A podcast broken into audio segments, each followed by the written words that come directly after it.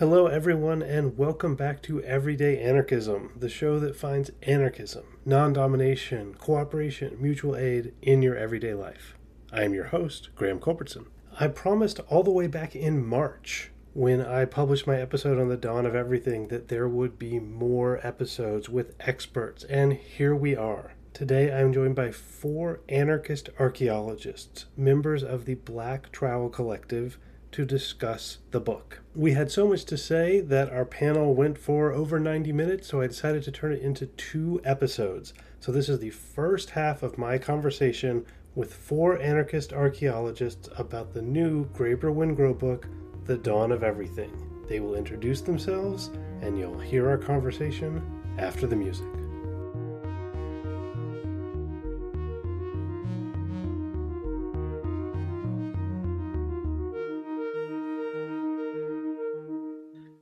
Okay, hello, welcome back to Everyday Anarchism. This is a very special episode today, the very first panel discussion I have had. It's on the topic of the dawn of everything, the book about uh, an, an anarchist or at least egalitarian rereading of all of human history by David Graeber and David Wengrow. And I'm joined today by a, a subset of a collective of anarchist archaeologists, the Black Trowel Collective to talk about this book. They will introduce themselves and also, please, as we do this, tell the listeners about the Black Trowel, uh, Black Trowel Collective and if there's any way they can support you or get involved.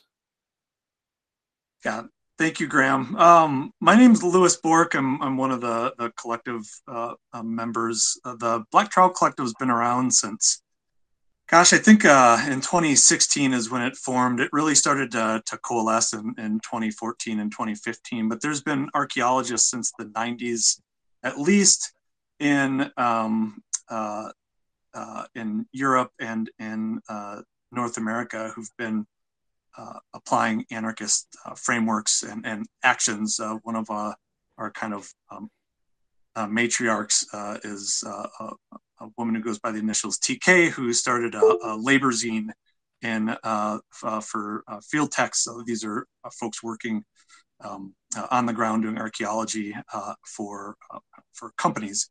essentially, the majority of archaeologists actually work for for-profit companies in the globally um, to try to improve labor conditions because it's a hugely um, underfunded and kind of trampled class of, of uh, individuals working uh, essentially construction, uh, but getting paid less than most of the other folks working uh, construction. And, and uh, in the 2000s, uh, a, a, number of us came together and started talking about how we could apply all of these ideas, which some of us had been interested in for a really long time. Others were coming newly to it. And um, instead of it being like a traditional kind of academic conference, it just ended up uh, with a bunch of us uh, sitting around and becoming uh, friends and realizing that we had we had similar uh, ideas of, of where we wanted to see the, the world go and, and, and archaeology as as well. And so we published uh, we uh, co-wrote together um, a, a, manifesto and published that on online and that's a, you can actually find that on our on our website now if you just google black trowel collective our website pops up um, and uh, we've been pretty active uh, since then, especially since the pandemic's hit, and and we've been uh, expanding uh, fairly uh, steadily as as well. I forget what our counts are now, um, but we're we're fully international. Like I think we're in every single time zone on the on the planet uh, at, at, this point. Um, and uh, we have started a, an incredibly successful mutual aid program called the Black Trowel Collective Microgrants uh, uh, project, and, and a, a sub uh, committee of the collective works on that. And we all rotate through it because it's, it's a, a lot of emotional and, and cognitive uh, labor to, uh, to do this. But uh, that's really oriented around funding working class Black and Indigenous archaeology students globally to help kind of ease severe economic um, issues that they're running into, particularly grad students and undergraduate students. so get people to actually uh, have decent dinners, pay their rent. Um, uh, we've helped people with uh, bail to get out of jail from protesting and that kind of stuff as as well. So we're pretty uh, our main goal is to make it as uh, not onerous as possible for for them to actually apply, so uh, they can they can get the help they need. Great, and if you if you give me a link, I will I will put that in in the show notes, listeners. So you can you, you should be able to pull up your phone or wherever you're listening to this and and click and read about this program and donate. Okay, who's next? We met Lewis. I, I nominate one of the James to go. I'll, I'll go next, I guess. Uh, I'm uh, James Flexner. I work at the University of Sydney um, in Australia as uh, an archaeology lecturer. And um, I do most of my research uh, on the last 500 years um, and the kind of era of European colonialism in the Pacific Islands and um, the coastal areas of um, Pacific facing Australia. Um, and basically spend my time thinking about, you know, if, if it took Europeans 500 years to make as big of a mess of the world as they have, um, what can we do in the next 500 years to kind of undo some of that mess? Um, and so my kind of engagement with anarchism came both from a set of very deep frustrations with a lot of the kind of orthodox thinking within anthropology and archaeology, but also from um, a kind of sense of wanting to take the academic pursuits that I was interested in and actually use them to do something resembling good in the world. Awesome. Thank you, James. Go, James. All right, we'll do double James. Uh, my name is James Birmingham. I'm also a member of the Black Trowel Collective. Uh, I'm also on the board of the Institute for Anarchist Studies, and I am the uh, archaeologist in quotes on this panel that uh, I'm not in the academy. I'm a PhD dropout. And so I was pursuing a PhD at RPI in STS, doing kind of contemporary material culture studies, looking at collectors and collections and the production of the material objects for everyday life. Um, and then I left the PhD program for a number of reasons. But uh, so now, um, as far as my work in kind of material culture studies slash archaeology, is my thing is really what does archaeology bring to the table for anarchism? Um, how can it make anarchism stronger? How can it make anarchist theorizing and thinking and ideas um, more robust um, and more um, powerful. Um, yeah, that's it. And I am uh, I'm Aris Politopoulos.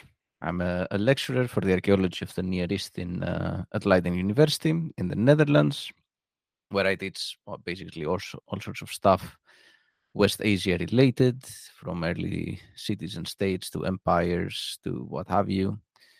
Uh, I generally specialize on late Bronze Age and early Iron Age Eastern Mediterranean.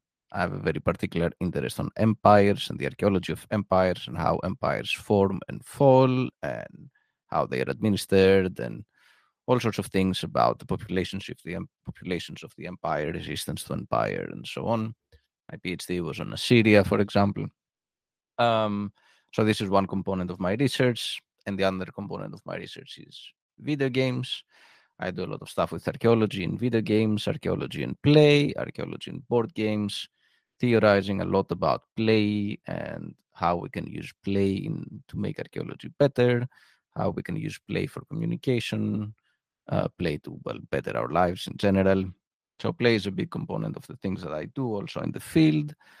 Um, and it also somewhat ties in with with my anarchist ideas as well, which initially had nothing to do with archaeology, uh, but just the protesting and rioting the the system basically, uh, and that culminated into just the last 15 years of me uh, thinking about anarchism in various ways, um, and now also through the Black Trowel Collective. Okay, that's that's everyone now, listeners, and uh, that's Lewis, James, James, and Aris. So if you don't know who is speaking and it's not me, you can guess that it's James, and your odds are good. Um, so uh, now we're, we're we're here to our topic today, which is this book, uh, this book, The Dawn of Everything. Um, it merely explains everything and where and where it came from. Um, I will say in my own episode on it, I, I I find it refreshing that this is a book that tries to explain everything like these other books, Guns, Germs, and Steel or Sapiens, yet uh, comes from people who seem to actually know something about something, which I have not found to be the case for most of these books that uh, claim to explain everything. And there's a real sense that the, the narrative of civilization, as I as I taught many times as I was teaching concepts like uh, I was in the literature department, so world literature or Brit Lit one or whatever. The notion of civilization is this sort of thought experiment. Some people thought about it uh, in Europe, especially in England and Scotland in the 16th and 17th centuries, uh, and then France as well. And then that's sort of how history works. And when we have been studying history and archaeology, it's been to find the truth behind this thought experiment. And instead, the dawn of everything tries to actually uh, read our, uh, our the material culture of the past to find how people lived and how the world became uh, the way it is. But that's not something I can evaluate. I can evaluate the intellectual history, but I cannot evaluate the archaeological angle because I know nothing about archaeology. So um, I'll turn this question to all of you. You can all speak in turn. You can cut each other off if you want to. That's up to you. I'll stay out of it. But let's just start there. Like, to what extent, what is the value or what work is this doing uh, in the field of archaeology? To what extent is this intervention fitting into uh, the work being done in archaeology as as you understand it? Go, go right ahead, Lewis. All right, I'll jump on that one. I'm used to raising my hands. Can I go? Um, you know, it's it's interesting, and I, I and this kind of goes back to uh, some issues uh, that uh, I think are really uh, problematic that academics have just in general with books that aren't written for other uh, academics, and and uh, it it it also and it has other issues, you know, wrapped up with you know where our research funding is coming from, who we're writing for, who's able to access our, our publications and, and our research and all that kind of stuff. In the in the grand scheme of things, like you know, I'll I'll I'll, say this directly uh, that I have a lot of concerns with the book, and uh, but I also have a lot of things about the book that I I love. I'm teaching a world archaeology class next semester, and I'm actually using that uh, uh in my in my class instead of a textbook. And Aris and I have taught um, uh, archaeology classes together when I used to be when I was in London. Possibly the first time two anarchists uh, taught an archaeology class together, but I'm not totally totally positive, and we had a at least one student note that as a concern uh, in their student evaluations. but it was it was a good class, and and you know this was back in when was this? Aris like 2017, 2018. Yeah, 2017, I would say. Yeah, and it's it was interesting reading uh, the book because I've been working on something tangentially uh, similar to this and talking to Graeber about it uh, when he was still alive, and uh, and Wengrow uh, here and there as as well. And and when Aris and I sat down to organize that class, the first thing I I, I said was like, I hate how we teach uh, world archaeologies because it's always about like here are these state level societies, here are these capital C uh, civilizations. But I'm a North American archaeologist. Like I, I have I've worked in South America, Central America, um, but I don't generally work with state level, uh, what people would consider, you know, quote unquote state level uh, societies. And uh, one of one of the big, I think, uh, takeaways that uh, Wengrow and, and Graeber have in this book is is that North America is weird uh, when you look at things on a global uh, global scale. And I don't think it's as unique as they make it. And James can uh, Flexner uh, can talk about that for for sure.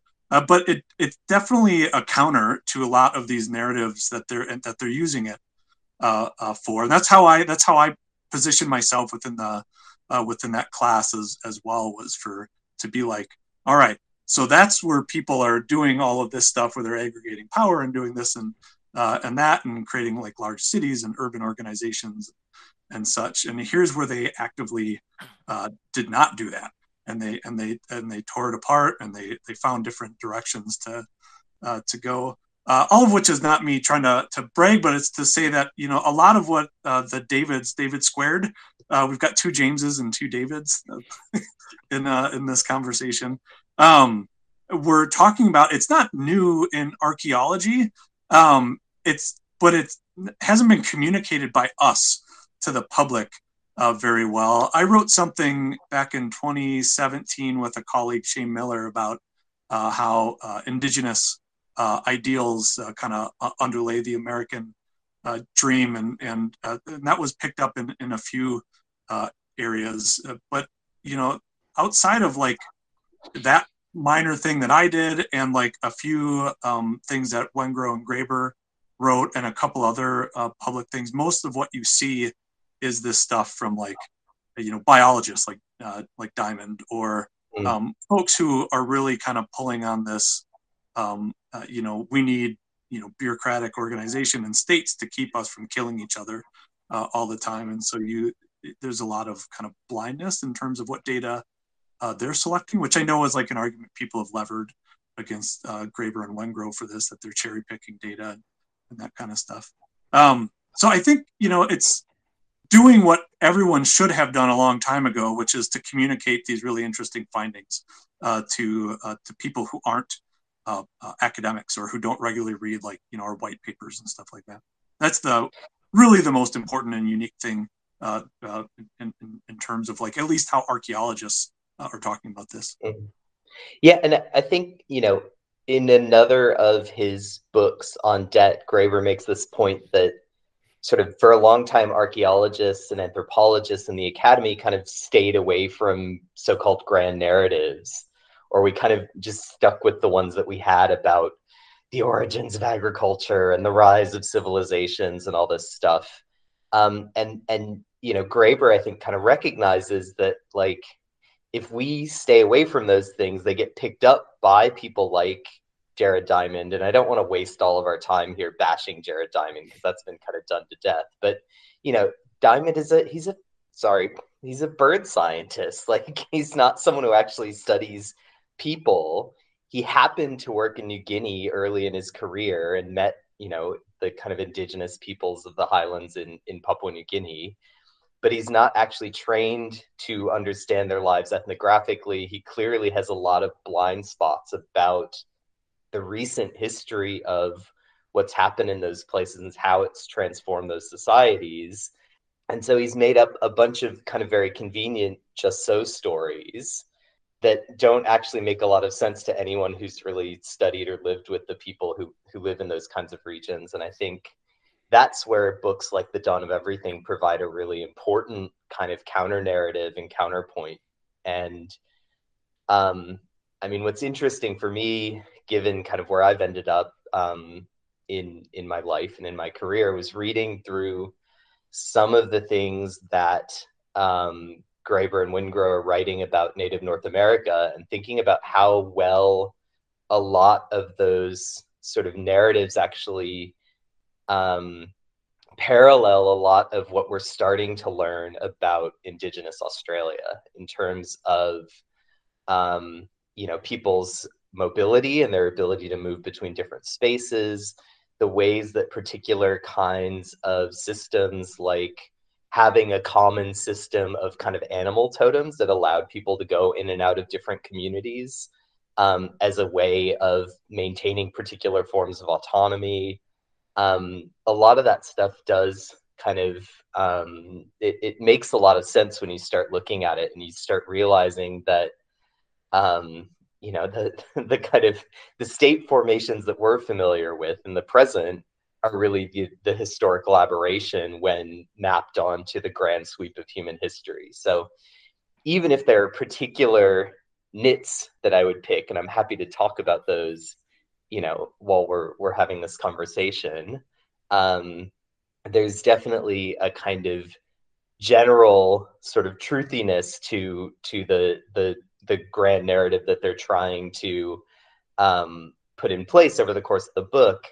Um, and then, you know, I think the, the the sort of open secret to all of kind of knowledge production is that any grand narrative is kind of there to be undermined by particular specific examples where things went in a slightly different direction. And that's why those of us who work in academic spaces spend so much of our time kind of firing these these white papers that like three other people care about back and forth to sort of work on those specific bits of the the um, the reality of of human existence across time and space um, in ways that that occasionally get picked up and are used to help to improve the grand narrative, right? So the the ways that, for example, Graeber and Wengrow pick up on um, the work of our colleagues like Bill Angelbeck to actually kind of help to tell a better broad brushstroke kind of story that that reaches a lot more people um, in in the way that they have.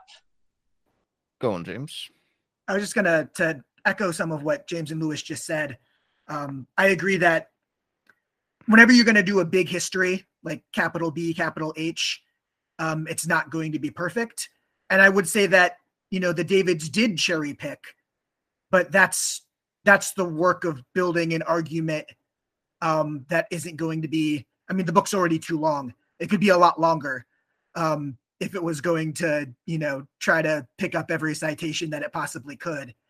Um, and I do think uh, also for, I hate the term, but lay people, for lack of a better term, people who aren't in the field of archaeology or anthropology, when they think of archaeology, they think of it as a science the same way they do chemistry or biology. Um, there's this like, oh, that's what the archaeology says. It's fact. But archaeology is more like um, philosophy or history in that it's a field where uh, there are very strong disagreements. There's constant knowledge production. There are people who look at two two stratification sites and look at the assemblage at both of them and come to wildly different conclusions about them and have equally um, sound reasoning behind why they're coming to those conclusions. Um, so it's not like a black and white sort of, you know, it's not math. Um, and like you know, and math philosophers are going to be like, well, actually, math isn't like that either. But That's, you, you know what exactly, I'm, you know what I'm, exactly you know what, I I'm trying to say. say here is that when most people read a piece of archaeology or see something in National Geographic or on the History Channel or whatever, they're like, that's just fact to them. And the truth is, like, it, a field, just like all the sciences coming from my, my science studies background, is, you know, it's under contention all the time.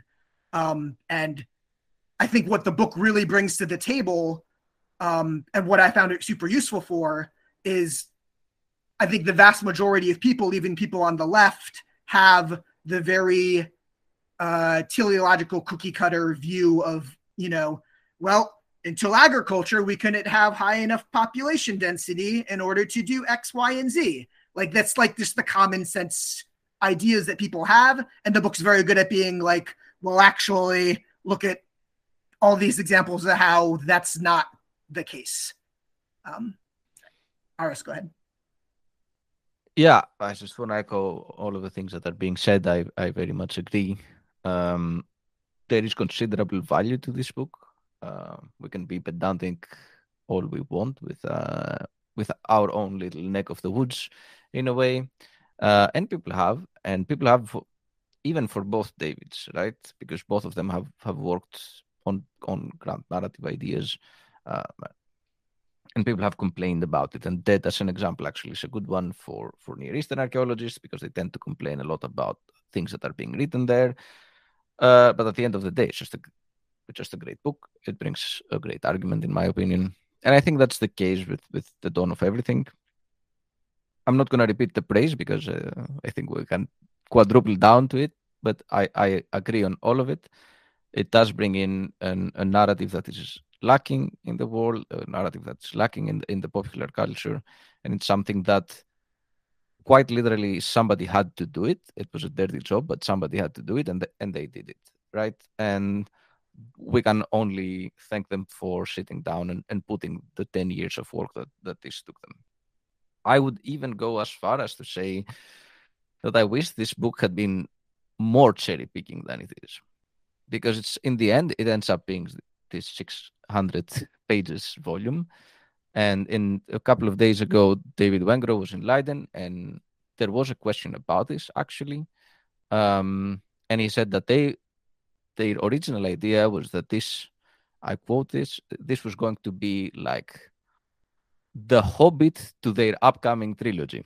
They were planning to write three other books, and this was supposed to be the Hobbit. And now the Hobbit is supposed to be this very small book. Uh, but in a way, I wish it was a shorter book because I don't mind the cherry picking, as everyone else has already said.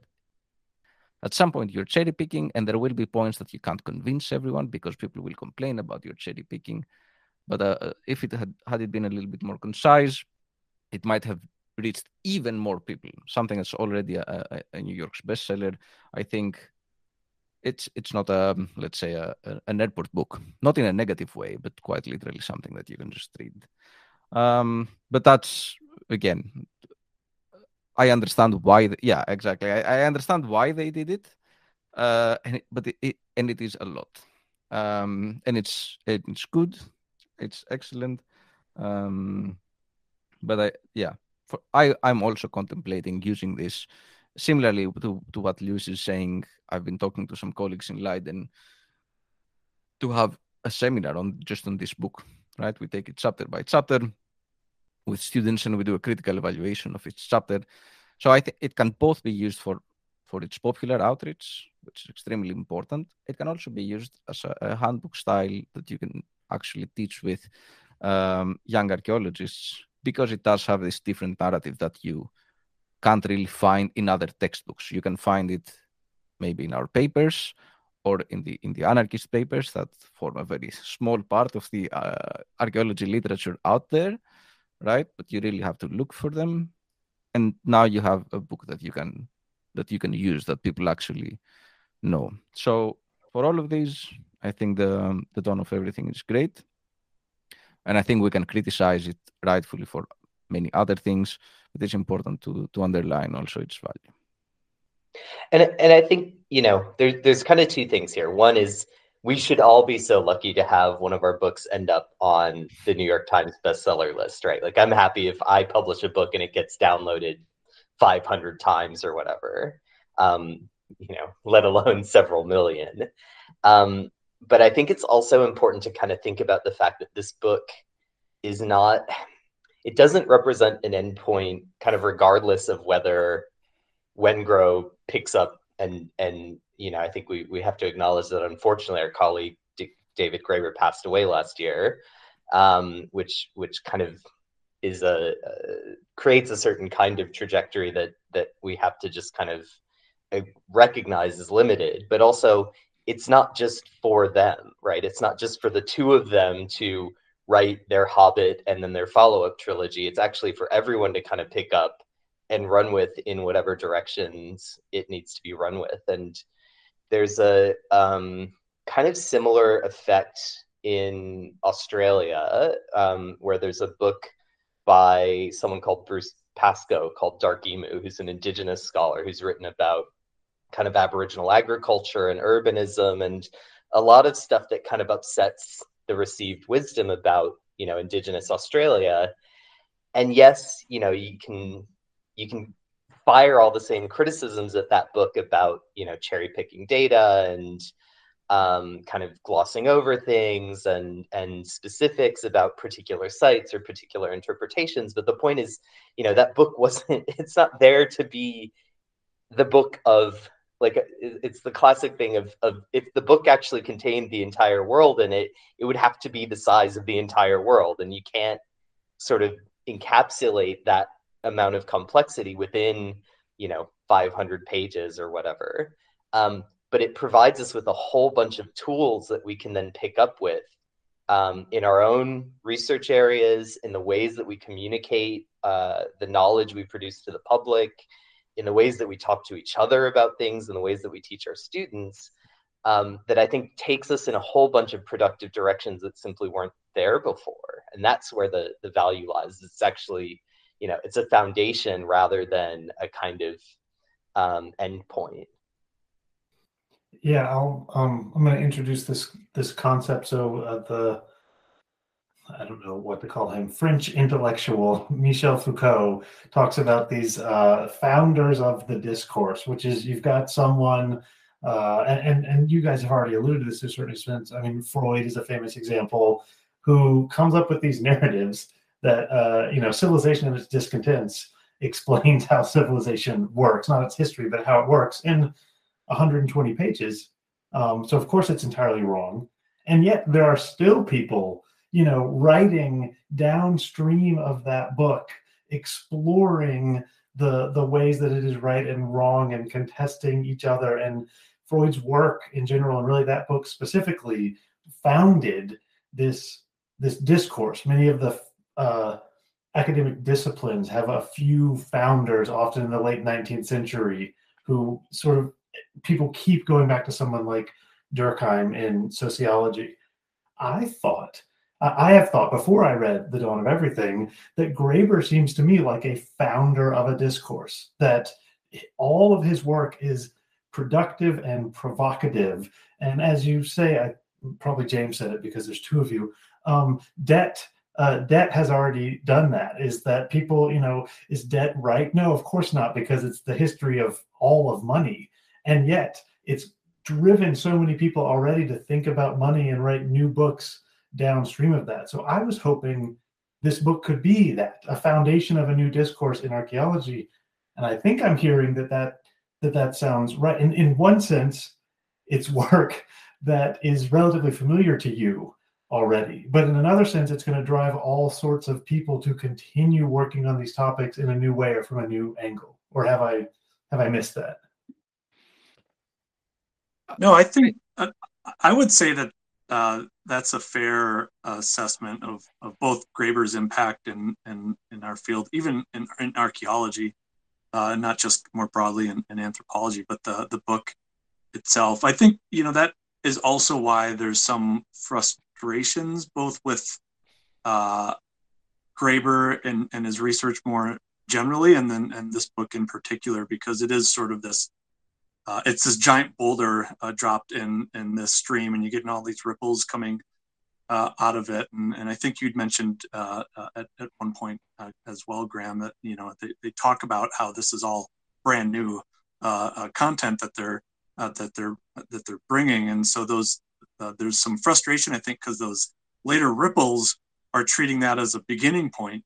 Um, and you know, there was, I, you know, yeah, you can't cite everyone, you can't cite everything that's ever happened. It's going to become, uh, e- even if they're citing 10% of what people have argued, it's going to become like uh, an onerous, uh, a, a, burden for for uh, e- even to carry it uh, between between rooms to to read it. But um, it one thing that I was a little disappointed with in, in this was that uh, their uh, practices were not um, more inclusive in who they're bringing in uh, to this conversation.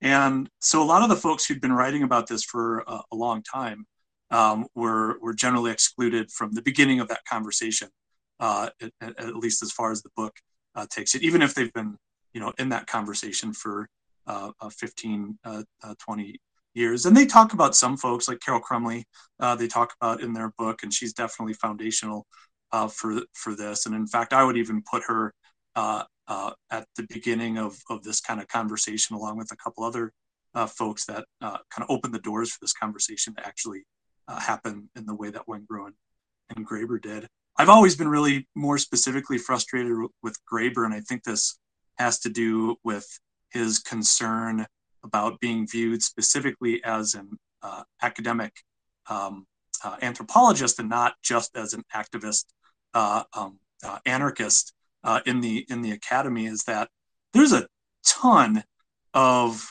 contemporary and more recent um, uh, work you know even outside of the academy within the anarchist realm that he should have been drawing on. I, I, felt like more more frequently. He's really good at citing like classical theorists like Kropotkin and uh, uh, Bakunin and stuff. But um, y- you know, y- even even this book, it, it's treading ground that like uh, uh, I think, who wrote Anarchy Works, has uh, has treaded, and and like Sam Mbah for uh, African anarchism uh, has has has walked uh, as well. And I didn't see those uh, in there as I was as I was reading them. So it, it, it felt frustrating that uh, this is a big moment, right, uh, in terms of like opening up this conversation. And there should have been a few more voices uh, included. I think there are a couple of, of interesting points in this. One is that anar- at least up until a certain point, anarchism also suffered from this big, big men idea. So it's very mm. easy to go back to the classics, and it's very easy to go back to Kropotkin and Bakunin, and sort of also get stuck into the the arguments between these. Um, me coming from from a, a Greek anarchist background, which was on the theoretical level, it was still very much, at least in the 2000s, within that realm of discussion, right? So read your Kropotkins, read your Bakunin, and, and let's talk about this. Um, and in many ways, it is good to go beyond that, and it is best to not recreate these circumstances today into new new figureheads. I don't think necessarily David Graeber would ever want to be viewed as a as a figurehead as such. It, it sort of coincidentally happened, and in in in certain occasions, he also has said like, "I don't want to be labeled as an anarchist because I am an academic, and it's it's tough to be an anarchist as an academic." I take a little bit of issue with with with, with such statements because yeah, you can still be an academic and, and an anarchist. But I do I do agree with Lewis that in, in that regard it could have been more in, more inclusive because you whether you like it or not, you do hold the power to, to publish such a, a volume and not to be too Spider-Man-y about it, but it does come with a certain responsibility, um, whether whether we like it or not. Uh, but David Wengrow said uh, made an interesting statement uh, in that lecture because one of our students, I think it was one of our students, who asked whether this book was um, whether this book was a political statement, and Wengrow said that at least from his point of view, it was not, at least not in the same way that let's say fragments of an anarchist anthropology was. Uh, that that book by by Graeber was much more of taking a, a, political position in relation to the field rather than what they're doing in in the dawn of everything, which is something that I can I can see, and I do think what you're saying, Graham, about about David Graeber and and his narrative. I would see David Graeber more as sort of the last of the more traditional anthropologists rather than the beginning of a new fi- like a, a, new viewpoint in anthropology so he he he managed to break traditional parts of the of, of the discipline uh, while still being like in this in this last in the, the, end of say 20th century anthropology because you're still trained in it but he could see its pitfalls and he could write about its pitfalls. Um, so I see this more as hopes for a new beginning rather than a new beginning in and of itself. And I think it, it is kind of echoed in the book in some ways, but there is not there isn't that explicit like they don't even bring up really anarchism in the book as such, right? Um, yeah. Which I, I had an inter- I'll finish very quickly. Sorry, James, but I had this conversation with a colleague who he was. I was asking him about the book. I'm not gonna name names, but I asked him like, eh, "What do you think?" Because you've probably read it, and he said, "Yeah, I don't really like it. I don't really like Graeber, but I think this is like you probably like it because it's full of anarchism." I'm like, I, I, I don't think you've really read it.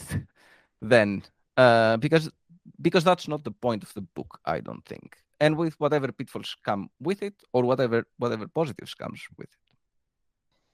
Yeah, and and Graham, hopefully your listeners will indulge a little bit of kind of boring insider intellectual history, but but one of the things that for me rings very clearly through the book, um, and and I'd agree, you know, as anarchists, we want to kind of avoid so-called quote great man history um, but as anthropologists, we're often interested in things like lineage and kinship. And one of the things that's really clear in this book is the influence of David Graeber's PhD supervisor, who's Marshall Sahlins, who's an anthropologist from the University of Chicago, who is another kind of master of the grand narrative. So um, you see the echoes of things like Sahlins's book, um, Stone Age Economics, in which one of the early chapters is called The Original Affluent Society, where Sahlins talks about the idea that, you know, so-called hunter-gatherer people um, actually live pretty good lives if you look at their lives relative to people who live in agrarian societies. They don't have to work very hard. They usually have plenty of food and plenty of things. They spend most of their time kind of napping and telling stories and hanging out with each other. You know, we should all be so lucky. Um, is kind of the punchline from from that particular work, at least as it's usually read and taught. It's a bit more complicated than that if you actually, you know, read the chapter, but that's usually the kind of 30 second version of it that that a lot of us kind of project to our our undergraduates. Um, and I think that's that's the other thing is, you know, again, sort of thinking about the idea of how new is a lot of this argument.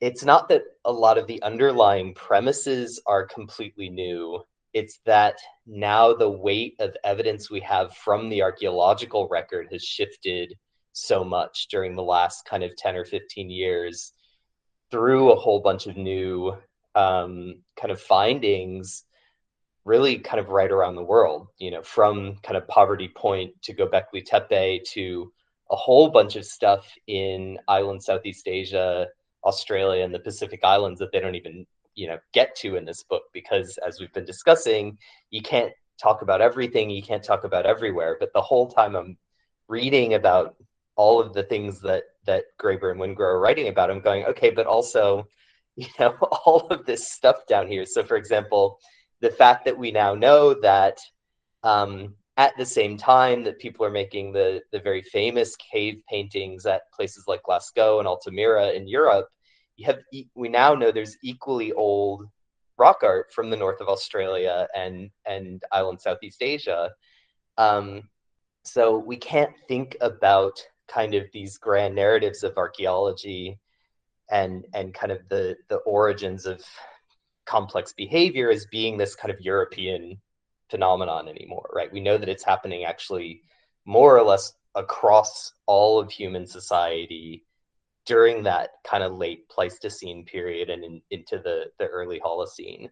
Um, and and I think it's that kind of bit of the the trail of breadcrumbs that they've left us going through the woods that we need to start picking up on and kind of getting that knowledge out to to a whole set of of wider audiences um, both in other kind of disciplines inside of academia where i think that civilization narrative remains pretty ingrained, looking at you, humanistic geography.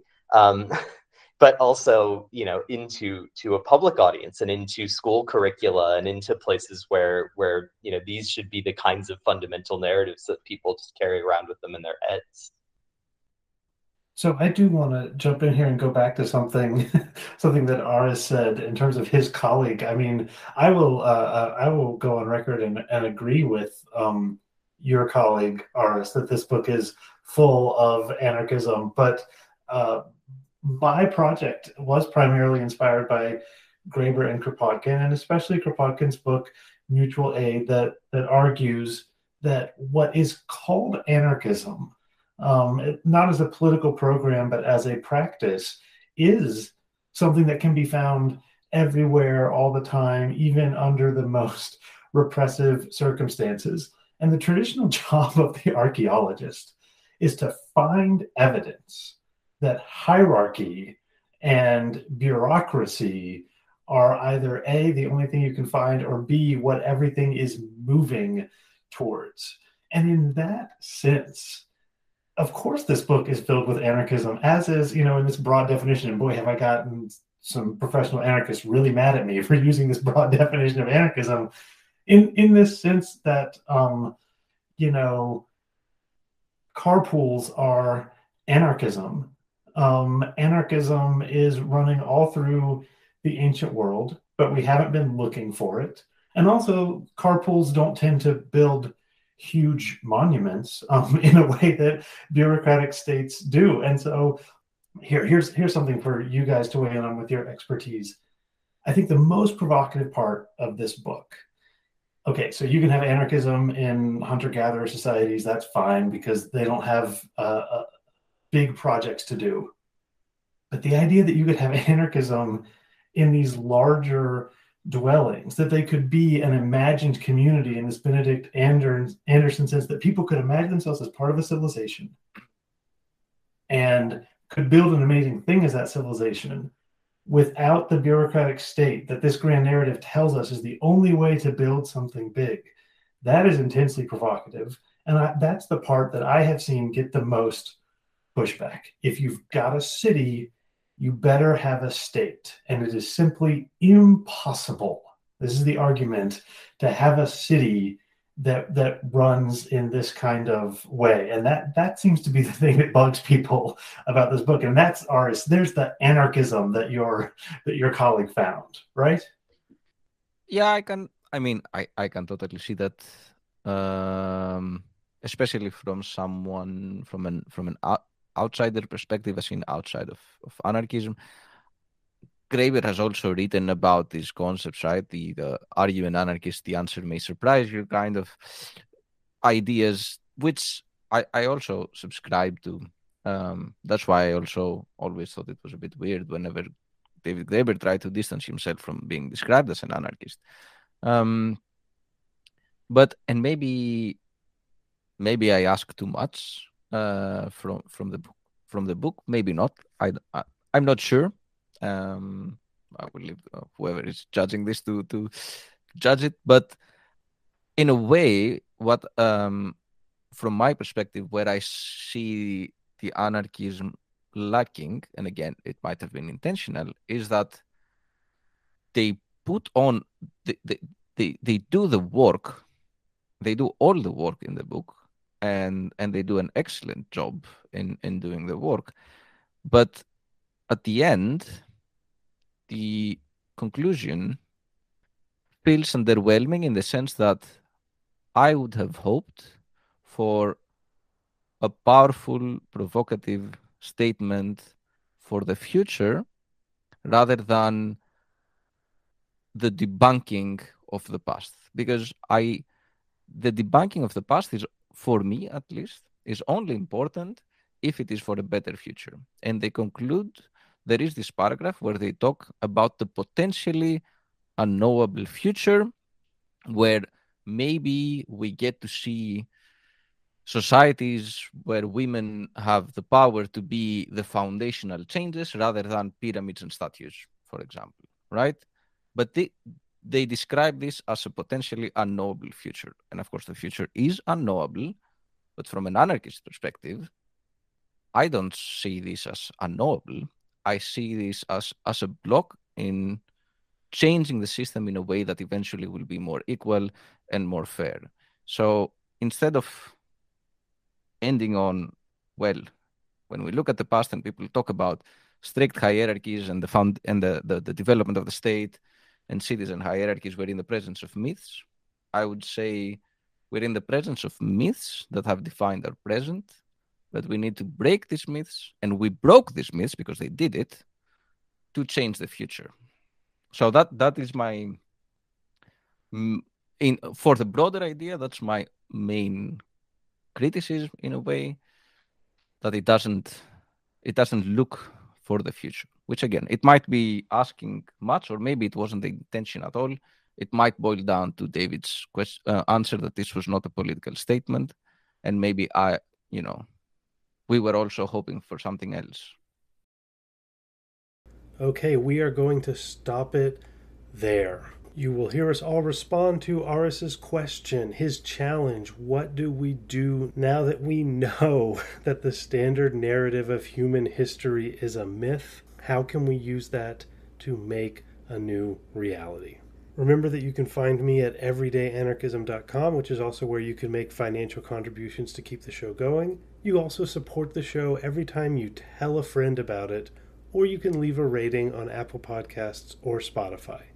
The music, which you're about to hear, is by David Hill.